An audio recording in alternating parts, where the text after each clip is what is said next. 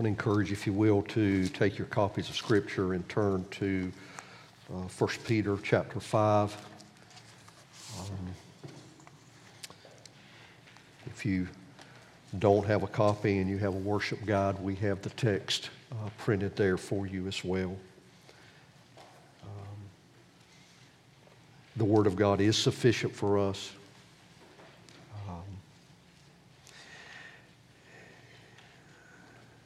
God is gracious in giving us His Word. So tremendously gracious. Uh, gracious in pointing us to truth, uh, gracious in speaking to us. I've been working through Jeremiah these last weeks and just reminded over and over again the number of times in Jeremiah that we hear that the word of the Lord came to Jeremiah. The word of the Lord came to him. In other words, God spoke to him and spoke to him, and in speaking to him, was instructing him to speak to people that God loved and cared for. And so it has helped me to realize that when I am going to God's Word, that I am going there and He is speaking to me, speaking to you, speaking to us, uh, because He loves us, He cares for us. And uh, I hope today that even as you hear uh, His Word read, as we already have, uh, that you would uh, hear it with understanding and that the Spirit would direct that to your heart with that same mindset. God, the sovereign of the universe, is speaking to me because He is.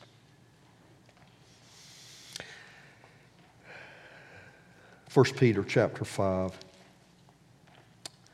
looking at the last part of verse 5 through the end of the chapter, and we'll read it together.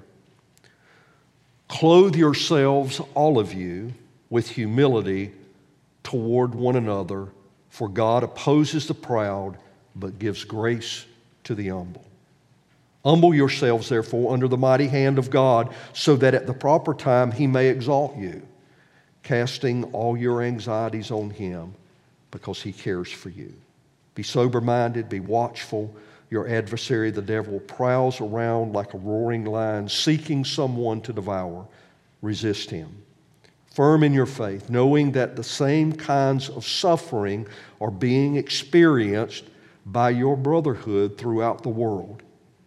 And after you have suffered a little while, the God of all grace, who has called you to his eternal glory in Christ, will himself restore, confirm, strengthen, and establish you. To him be dominion forever and ever. Amen. By Silvanus, a faithful brother as I regard him, I have written briefly to you, exhorting and declaring that this is the true grace of God. Stand firm in it. Stand firm in it. She who is at Babylon, who is likewise chosen, sends you greetings, and so does Mark, my son. Greet one another with a kiss of love. Peace to all of you who are in Christ.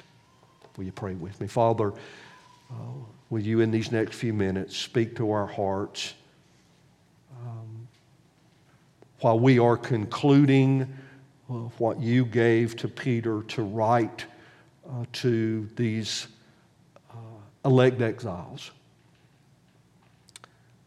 Father, would you cause your word to continue to take shape in our lives as we are reminded that you are God and that we are your children for those who have trusted in you in Christ's name.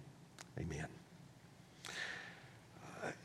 As we've given attention to 1 Peter over these last 15 weeks, uh, we've seen that Peter has held up before us what seems to be two incompatible truths. Let's look at those two truths. That there is suffering in this life. In fact, we should expect suffering. But we are also, for those who have trusted in Christ, are children of God. Now, they seem incompatible because we would think that as children of God, that God would somehow another work in us, for us, around us, to ensure the fact that his children wouldn't suffer. I don't want my children to suffer. No one in here wants to see children suffer. We don't want to see them go through heartache. We don't want to see them uh, experience pain. We, we we don't want that. In fact, as parents, we often find ourselves running in between the what would what would bring pain, what would bring hardship, what would bring suffering. We find ourselves constantly intervening to protect our children. And when we think of God and we know that He is a loving Father, He's caring, He's good, He's great, uh, we sang that chorus that some of you grew up singing uh, today as a bridge in the song my, my God is so big, He's so mighty. Well, He's big and He's mighty and He's loving, and those things are true. And we would think that God, then, being who He is, being big and mighty and caring and loving, would do what? Well, our minds would tell us that He would stand between us and all of harm and all of suffering, and He would protect. And yet, what do we know about life? We know that suffering comes, hardship comes. Some of it brought on by our own sinfulness, uh, sometimes by the sinfulness of others. But Peter has tried to help us understand that these are not incompatible truths. We do suffer, but we are children of God, those who have trusted in Christ. These two truths join together for the purpose of helping us gain confidence in walking through the suffering, trusting in God. It's the reason this morning we sang, Tis so sweet to trust in Jesus. We trust in him through these things. Listen to what Peter has to say, and we'll just kind of rehearse some of the things that we've heard. To those who are elect exiles, seems like two incompatible truths. They are the elect of God, and yet they are without a home. Not really without a home. They're just in a place that is not their home. Exiles of the dispersion, in Pontus, Galatia, Cappadocia, Asia, Bithynia. And then Peter goes on to write Blessed be the God and Father of our Lord Jesus Christ. According to his great mercy, he has caused us to be born again to a living hope through the resurrection of Jesus Christ from the dead. All of this is grounded in the work of Christ, resurrection following his death his sacrifice, his own suffering, as we hear over again throughout the course of Peter's letter, reminding the people Christ suffered. He suffered, necessarily suffered. And as believers, we suffer necessarily to an inheritance that is imperishable, undefiled, and unfading, kept in heaven for you, who by God's power are being guarded through faith for salvation ready to be revealed in the last time. In this you rejoice. Rejoice in what? Well, rejoice in the midst of the suffering because we're looking ahead to that salvation. We're looking ahead to the time we are brought into the presence of God. To where? To our inheritance.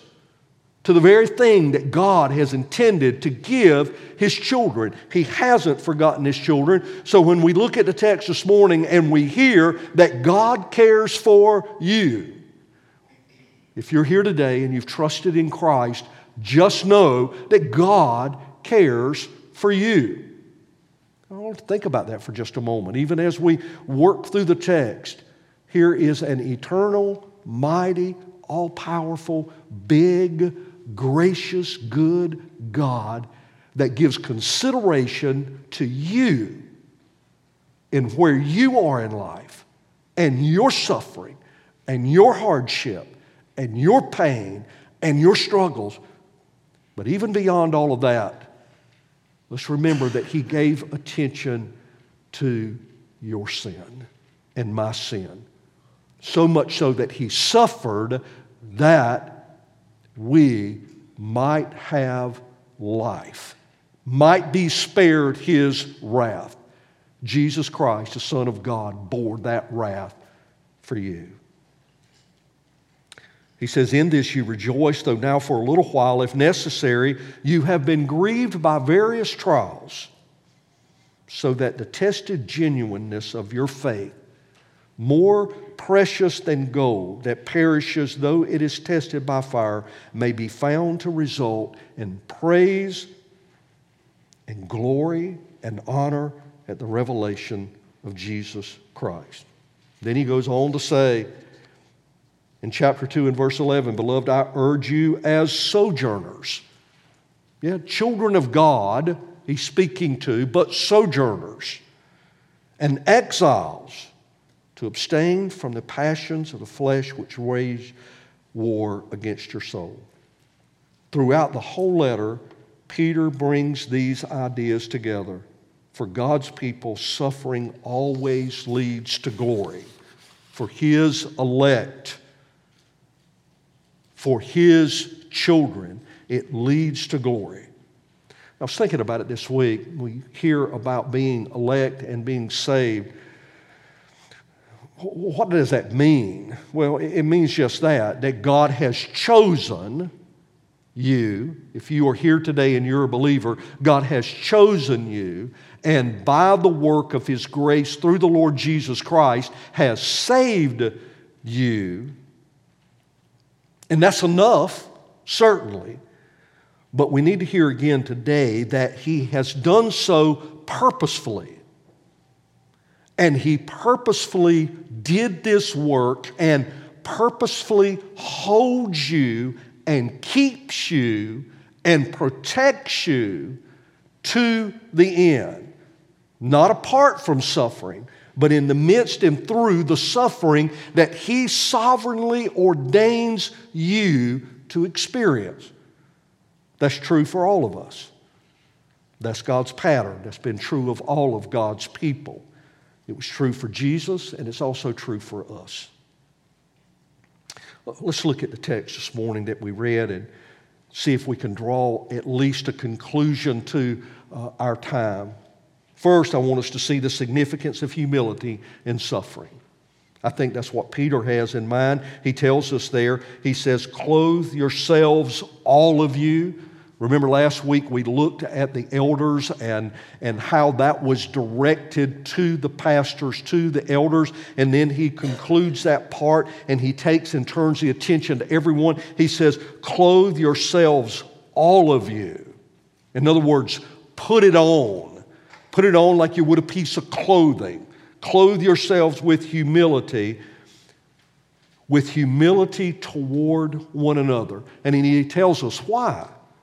He says so. He draws back on Proverbs chapter 3 and verse 34. It's because God opposes the proud but gives grace to the humble. Isn't grace what we need? We sang this morning that we long for grace to know Him more. Why is that true?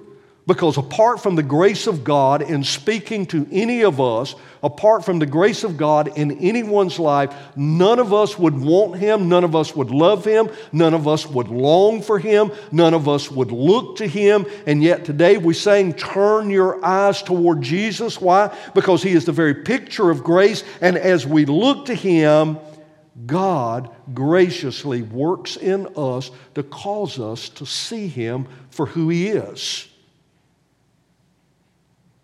What does He say? God opposes the proud but gives grace to the humble. But what does that mean? What does that mean? Well, it means that God is against those who are prideful in heart, and those who are prideful in heart are not going to look to Him, are not going to long for Him, and not going to love Him. They're not going to turn to Him, they're not going to follow Him, they're not going to cleave to Him. Uh, they will, Booney, as you mentioned, they will ignore Him, they will pass Him off, they will be cold and despondent to God. but those who are humble, who realize they need God. They need God. We know that we need some help, don't we? Have you navigated through life this week without a need of help from someone? Maybe hard conversations, maybe dealing with sickness, maybe dealing with things that you did not expect to come up, maybe dealing with hardship and struggles at work, maybe just dealing with stuff inside of you that you have felt and it comes up and you realize, I have to have help. Well, who do you turn to? Who do we turn to? Well, we turn to friends and family and folks to encourage us and support us, but, but ultimately, what we are realizing in the course of all of that stuff, we're realizing that we are not capable of navigating through life apart from help. We're not capable of it. And when we most realize that, then we realize that there is someone other than someone else who is as weak as we are that we need help from. And then ultimately, we have no other choice in, except in humility to turn to God, to turn to Him in humility, laying all vestiges of pride aside and come and turn to Him and humble ourselves before Him. Cry out to Him. You know, that's what a lost person does when he or she comes to realize the, the heaviness and the weight of his or her sin. Realize I have nowhere to go but God. And we come and we confess. We rehearse each week what that looks like and our confession and our assurance of pardon every week in hopes that it brings back to mind our constant need of the work of Christ. I, know we feel like at times that we're handling life and, and, and, and we can deal with it. But that doesn't last long. We soon find that we can't deal with it, no more than we can deal with our sin. If sin is to be dealt with in our life, it will not be done in pride. It will not be done with us squelching it out. It will be dealt with when we come before God and we look to Him and say, My God, I have nowhere else to turn but to you. Save me. Please save me and give me life. The significance of humility. As Christians, we're called to humble ourselves under God's mighty hand. I think Peter is trying to help us. The emphasis there is that we need to humble ourselves before God and His mighty hand. Pay close attention to that. Humility is focused on God's power and authority. So when we come before Him, we are realizing that He is the supreme authority and that He alone has power. We don't have power, we are powerless. I know we navigate through life like we have things under control, but we don't. We don't.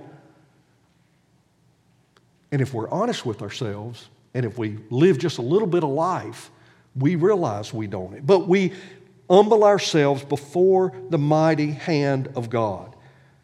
His mighty right hand is a phrase that means that He is all powerful and that He is the one in supreme authority.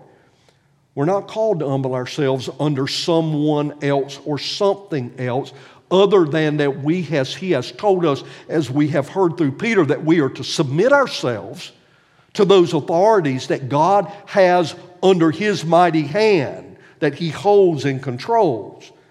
And we're not told to humble ourselves under some myth or, or some pretended deity. No, we're told to humble ourselves before the Creator, the one who has created us and made us and who orchestrates all the events in the universe. Even your getting up this morning orchestrated it. Where you got up orchestrated it, brought you here, orchestrated it. All before the foundation of the world, before, uh, but, before you ever, before you ever came into being, God knew that we would be here today.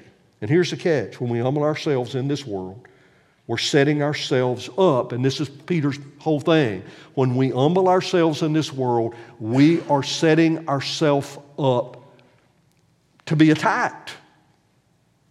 We are. We're setting ourselves up to be taken advantage of. Humble people get taken advantage of. Christ was taken advantage of. Now, now our, uh, our pride in ourselves says that I'm not going to be humble because I'm not going to be taken advantage of. I'm not going to let someone take advantage of me. I'm not going to let someone hurt me. And yet, everything about humility says that we lay our lives out before people saying, You do what you do. Do what you feel like you have to do. But I'm going to walk before you in a spirit of humility and I'm going to lay myself out because I am going to love you this way. And then what Christ did? Certainly he did. He laid himself out before the world and he said, Go ahead and take advantage of me. You know, even when Pilate said, You know, I have authority to give you life, Jesus, I've, I've, I've heard that passage of Scripture read, and it's almost like G, it, people characterize it in such a way that it makes it sound like that, that Jesus in pride said, Oh, no, you don't. I wasn't. Jesus walked in humility before him and said, No, you really don't have the power. You don't have the authority over me. That's the reason he said, I lay down my life for the sheep. I give my life. I give it. You take it. I give it. We've talked about that in the context of our, our relationships here in the life of the body. One of the things that is characteristic of a life of a believer who's growing in grace is that he and she is willing to lay down their lives openly before their brothers and sisters in Christ, be hurt, be harmed, whatever it is, and not hold on to it, not do it in self righteousness, but to lay it out. Why? Because humility is at the heart of saying, Here I am. It is an invitation to attack us, to wrong us, but at the same time, at the same time, we realize that we are held and cared for by God. Here's what the world does not know. This truth is what we must know if we're going to follow Christ consistently is that we can humble ourselves under God's authority. Because when the time is right, he will do what? Look at what it says. He may exalt you. When the proper time comes, that He may exalt you. There will be a time of exaltation, but it will not come before suffering. It will not come before hardship. It will not come before testing. Does that mean we're waiting to be exalted? Yes. More than that, we are waiting for God to do His work when He is ultimately exalted in a way that His name is spread out over all of the world. When He is honored and glorified. Our true exaltation as believers come when God is ultimately exalted, when we are looking at Him and realizing that all things are settled and that He is most glorified. And as John Piper has said, when He is most glorified, then we find ourselves most glorified. Why? Because He's the one that we look to. The Lord Jesus Christ, the one who has died for us and given His life for us. There'll come a day when we will be exalted over all our enemies. We will be given the status that we are tempted to fight for now when we are trying to walk in self preservation, when we are trying to place ourselves above others. It will not happen now, but it will happen when the time is right. It may not even happen in our lifetime, but it will happen at Christ's return, if not sooner. That's what Peter is saying, Humble yourselves, therefore, under the mighty hand of God, that at the proper time he may exalt you. Peter draws from Psalm 55, and I'll just turn your attention to it to two verses. He says, Cast your burden on the Lord, and he will sustain you. He will never permit the righteous to be moved.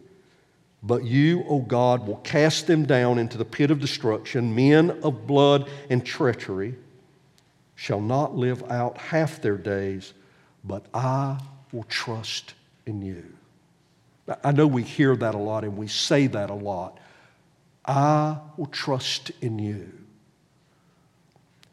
I want to encourage you. Establish now in your heart, I will trust in God. I will trust in God. If you're here today as a believer, you, you have said that as much by saying that I recognize that God is good and that He has saved me in the Lord Jesus Christ. But live our lives as trusting in Him. Trusting in Him. And if you're here today and you haven't trusted Christ yet, do so today. Trust in Him and in His goodness. Peter shows us that the way David dealt with his affliction is the same way that God desires all his peoples who struggle is to trust in him. It is saying, Father, I trust you in all things. I know that the struggle within me, I know the struggle within the realm of your sovereignty, but rather than worrying, I'm going to trust in you. Rather than abandoning my faith, I'm going to trust in you. Rather than wavering in my faith, I'm going to trust in you. Why? Because you're the one who has the mighty hand. You are the only one that I can trust. Did you know that today?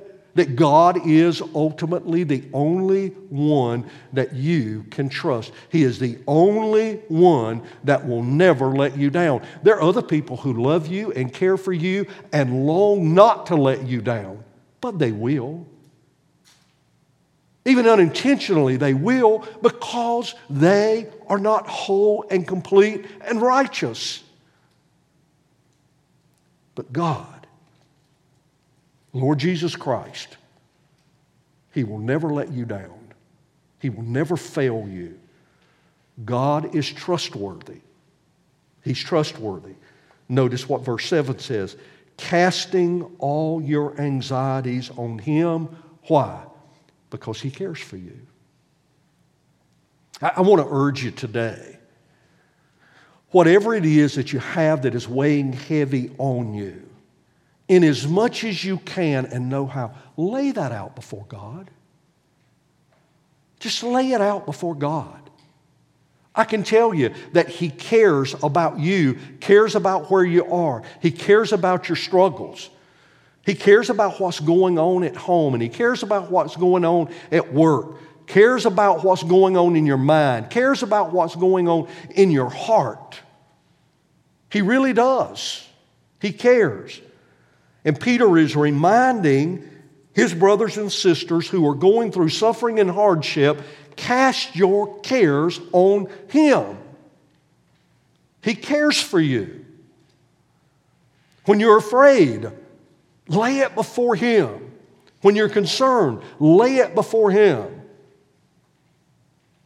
I had some brothers in Christ gather around me this morning and prayed. And as Adam prayed, he reminded that there is a tendency for us to worry about things. Just even this past week, I've been reminded again of just uh, how fragile life is. My, my daddy had an episode, and uh, it was tough, and I had to leave work and go and be with him. And, um, and, and the Lord has been gracious in the course of that. Uh, just yesterday, uh, my granddaughter Lola uh, had something come up. She's in Chapel Hill this morning seeing a, um, a pediatric neurologist uh, just all of a sudden just, just came up and reminded that uh, everything can be good one minute and then everything can be not good in the next minute. And God cares about that. He cares. Cast your cares on him. Second thing I believe that Peter is trying to help us understand is the significance of understanding that we have an adversary. Notice what he says casting all your anxieties because he cares for you. And then he turns into some imperatives here, some directions, some things that we need to do. Be sober minded, be watchful.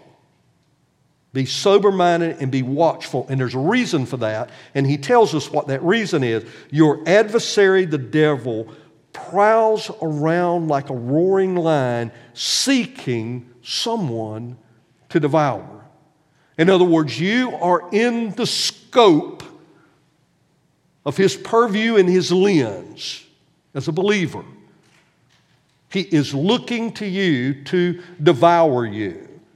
And, and we understand what Peter has in mind is, is that he is working to get you to abandon your faith in God. Resist Him firm in your faith. That's, that's the point. He is after you to destroy you, to tear you down, to rob you of the confidence that you should have in God, to tear your faith down, to cause you to fall, to cause you to falter. And how do we deal with this? Well, we look to the grace of God. We look to the grace of God in the faith that He has given us. Faith to keep us in the point where we are watchful and mindful of these things, and also where we are thinking clearly. Term sober minded means to think accurately about your situation. In other words, do not misinterpret your circumstances. Don't misinterpret your situation around you. Two things don't make it worse than it is when it's not, and don't make it less than it is. Look at it for what it really is. How do you do that? Well, we pointed you to already today to the Word of God to give you some understanding about where you are, to look to God, to ask for wisdom, to ask for direction. Saying, God, show me what this is around in my life so I'll know how to navigate through it.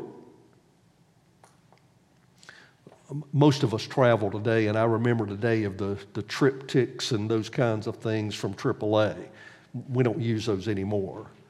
Uh, we Google and we find directions, but just even this past week, I was trying to go from one point to another in another city, uh, and I knew how to get to that point from the direction that I normally would be coming from, but because I was coming from a different direction, I, I didn't, I, I, didn't, I didn't know how.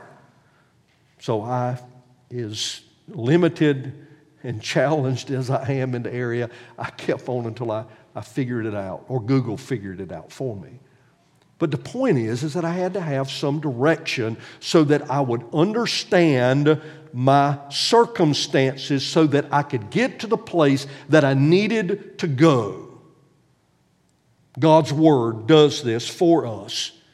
Prayer does this for us together as we are trying to navigate and read where we are in life.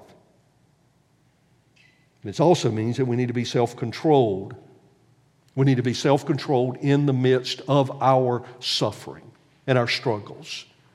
But what does that mean? I'm controlling myself. No, we're looking at these circumstances, relying on God, and not letting our minds run ahead of us not letting fear get out in front of us. And that's what Peter is encouraging him to do. He said, casting all your anxieties, all your fears, all your struggles, because God cares for you. And then he says, and, and in addition to that, be clear thinking about your circumstances and be watchful and aware that there is an adversary, and that adversary is the devil, and he is real and then he gives us the reality of what he intends on doing to us if he can, and that is that he prowls around like a roaring lion seeking someone to devour, seeking to tear our faith down. So we need to think accurately. During a trial, we may begin to think that God doesn't really love us. And that was Peter's whole point. Don't take your suffering and think somehow that God doesn't love you. Let me say this today this coming up week when you run into a set of circumstances and challenges that you have not anticipated and they are hurtful. Don't think that God doesn't love you and doesn't care for you. He does. He does. Isn't that what? Isn't that what Satan tried to do with Job? Tried to get Job to be convinced that in the midst of his struggle and suffering that God really didn't care about him. In fact, that was, that was Satan's whole argument, wasn't it, when he came to God?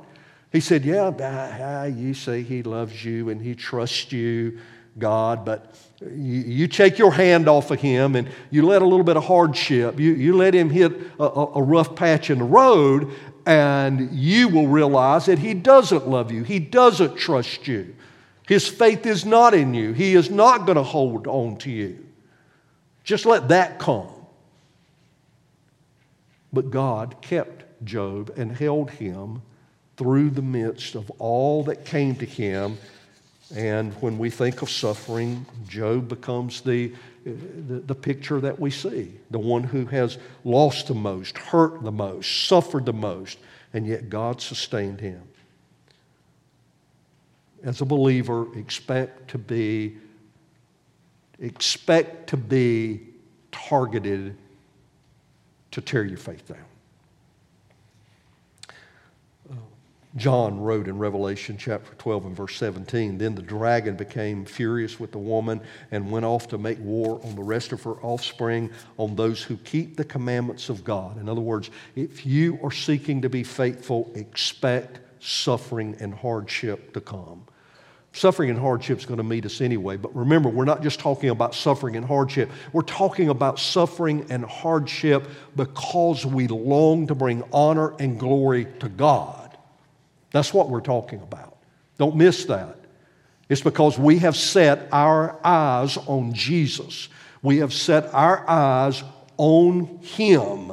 We have set our eyes on being with Him for all eternity. We have set our minds and our hearts on bringing glory to Him because He deserves to be glorified and honored above all else. And we have set our minds on this in our life. We've set our hearts to this. This is our course, and we should expect suffering and that's what Peter has been telling us. And we should expect hardship, and that suffering and that hardship is ultimately going to come from the hand of God. And God is going to, yes, allow, as He did with Job, He's going to allow Satan to be a part of that because God rules and reigns over him as well. But He's doing that to refine our faith. He's doing that to purify.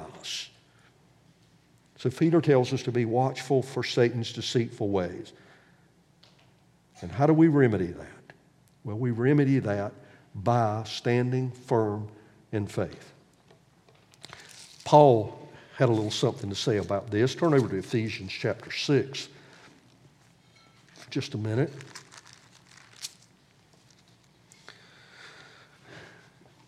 He gives us a, a, an equal word.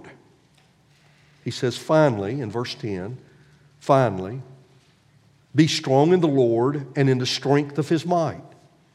Put on the whole armor of God that you may be able to stand against the schemes of the devil, for we do not wrestle against flesh and blood, but against rulers, against the authorities, against the cosmic powers over this present darkness against the spiritual forces of evil in the heavenly places. He puts it in perspective. This isn't, Paul is talking to real people just like you and me.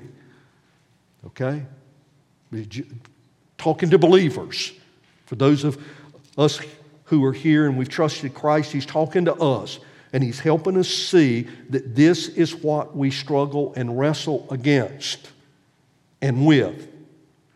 And he goes on to say, Therefore, take up the whole armor of God that you may be able to withstand in the evil day, and having done all to stand firm, which is exactly what Peter's saying. He says, Stand firm in the faith. Paul was saying, Stand firm in the faith. Stand therefore, having fastened on the belt of truth, and having put on the breastplate of righteousness, and as shoes for your feet, having put on the readiness given by the gospel of peace. In all circumstances, take up the shield of faith with which you can extinguish all flaming darts of the evil one.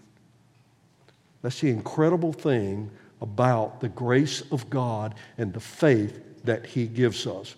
That's the reason in our catechism today we turned our attention to the Word of God. Where is that faith grounded? That faith is grounded in the God who has given us His Word. Where is that faith strengthened? It is strengthened by us reading and memorizing and resting in and pointing to and turning to the Word of God because it always stands. It always stands. And that is our shield that we put up. That is the shield we get behind. That is the grace of God in His Word that strengthens our faith. That's how we resist him. That's how we resist the devil. There's another thing I believe that uh, we need to see here, and that is that we persevere because suffering leads to eternal glory. We persevere because suffering leads to eternal glory. Look at verse 10. And after you have suffered a little while, I had a, um, uh, I had a seminary professor. He had this sermon, and he called it The Little Whiles. And he actually tracked through Scripture, and he had all of these little whiles that are mentioned in the course of text. And uh, he just was a uh, he was a wordsmith, and he was a master of words. But I thought about that again today uh, and just in the moment when I read that word there again, a little while, because after we have suffered for a little while, you know what Peter is trying to do? He's trying to help us put in perspective suffering.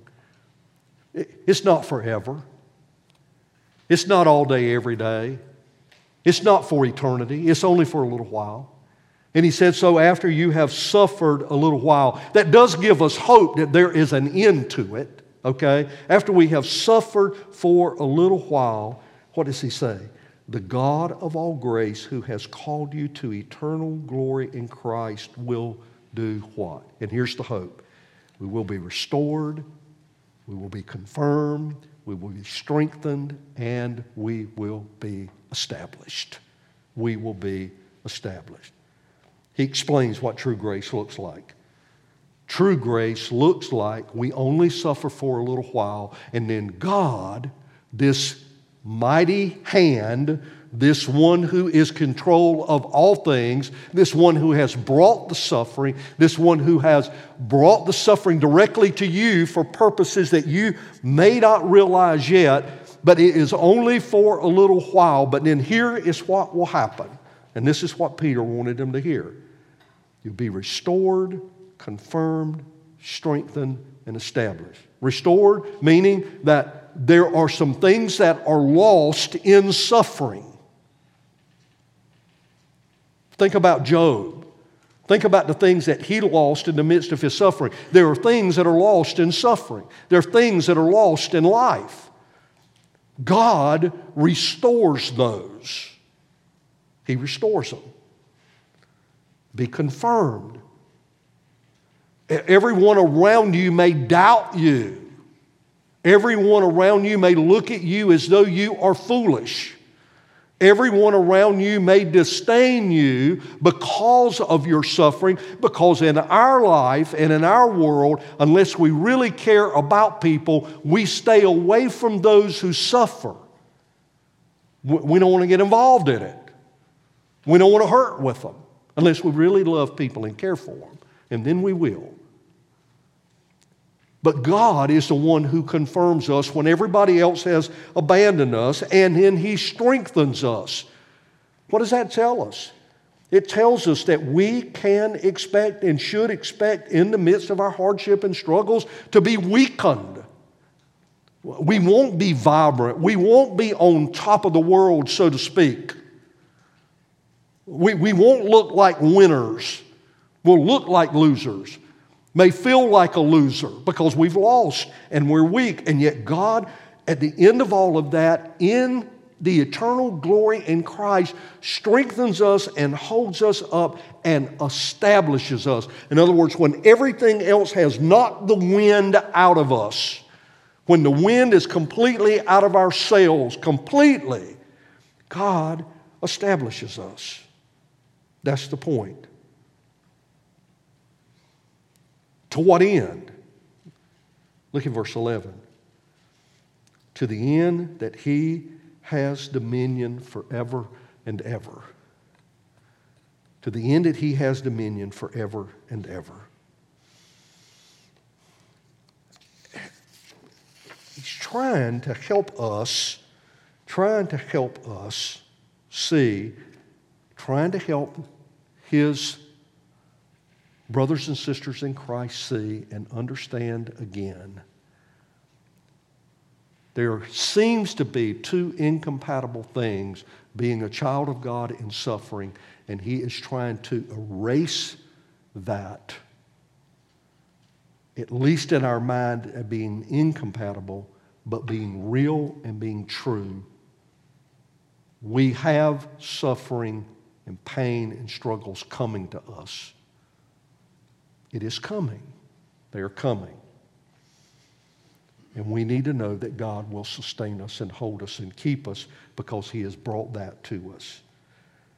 And then uh, there is what he calls the true grace of God. Look in verse 12 by Silvanus, a faithful brother. Now, I notice that Peter is reminding us in this text that we read today two things. One, we have brothers and sisters in Christ who are struggling at the same time that we are struggling. That means something. At the same time that we are struggling to see a church planted and strengthened and to see people discipled here, we have brothers, we prayed for two of them today, then they are working on that end in Tubzia and Bugu and Wandu. They are working at that end to see the same thing established. We're different people, different cultures, but we are at work investing in the same thing because God is at work there and He is at work here. And just they suffer there, we suffer here. We disciple here, they disciple there. This past week, I was talking to uh, Ishmael, and he just he brought me up to speed again. He said, "Please pray for us," as we did this morning. Uh, he said that uh, there are some churches that do not preach the gospel. So they're, they're, not a, they're not a real church with a real gospel, but they are there in the community, there in Tubzia and Kuperbugu trying to get their foothold in there. And one of the ways that they do that is to go against everything that we have been studying here in 1 Peter, and that is, is that they are preaching a prosperity gospel. And, they have resources, they have money, so they have come and they have promised a chief that they were going to build a building. And Ishmael is coming behind and saying, Chief, just hold on. Just hold on. Building's not what you need here. Building's not what you need here. What you need here is to see the lives of people changed by the gospel. Buildings will come, the gospel is paramount in all that we do here. That building will be built, and it'll be built be just like the last building that was built, and it will fall apart. The gospel at work in our lives does not fall apart. No, the gospel, the grace of God in Christ at work in our lives, the grace of God at work in our lives does what? Well, we just read it just a moment ago. It restores, it confirms, it strengthens, it establishes. It doesn't decay. But he also says here that not only do we have that taking place, in other words, we have brotherhood throughout the world that's suffering and experiencing these hardships. In verse 12, he points to one brother in particular. He said, A faithful brother as I regard him. has been a part of this work, exhorting and declaring that this is the true grace of God. And then what does he say? He says, Stand firm in it. Stand firm in it. So, uh, where does that leave us? Well, as a conclusion for today, it leaves us, and the charge is, is to stand firm in the gospel. Stand firm in the gospel. There's nothing else. There, there's nothing else to stand on. Everything else will be a shifting sand unless we stand on Christ, the one who suffered for our sin, who in humility gave himself for us, suffered for us, died for us, was raised again that we might have life. You say, will we ever leave the gospel? If we ever leave the gospel, we have left our hope for life. So the answer to that is, is no. We hold up Christ before us here today to say, trust in Him. So if you're trusting in Him, continue to trust in Him. And if you have not yet trusted in Him, then today, in the quietness of your heart, cry out to Him in humility and say, I need you. I need you. I know you have died for my sin. Save me. Save me. I long to live for you. Let's pray together. Father, our prayer is today that we will long to live for you. Long to live for you when we suffer, long to live for you when we prosper, but just long to live with you above all else. Long to be in your presence, knowing that you have given us an inheritance that is undefiled, that is imperishable, and that you are holding it and keeping it for us. And in that, when we come into your presence, we will finally, no matter what has taken place in the course of this life, we will be strengthened, we will be confirmed, we will be established.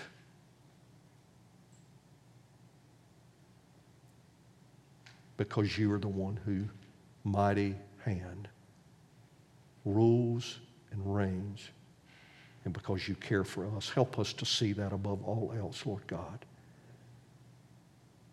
Would you strike everything else from our minds and our hearts and cause us to see your loving care in Christ, in whose name we pray. Amen.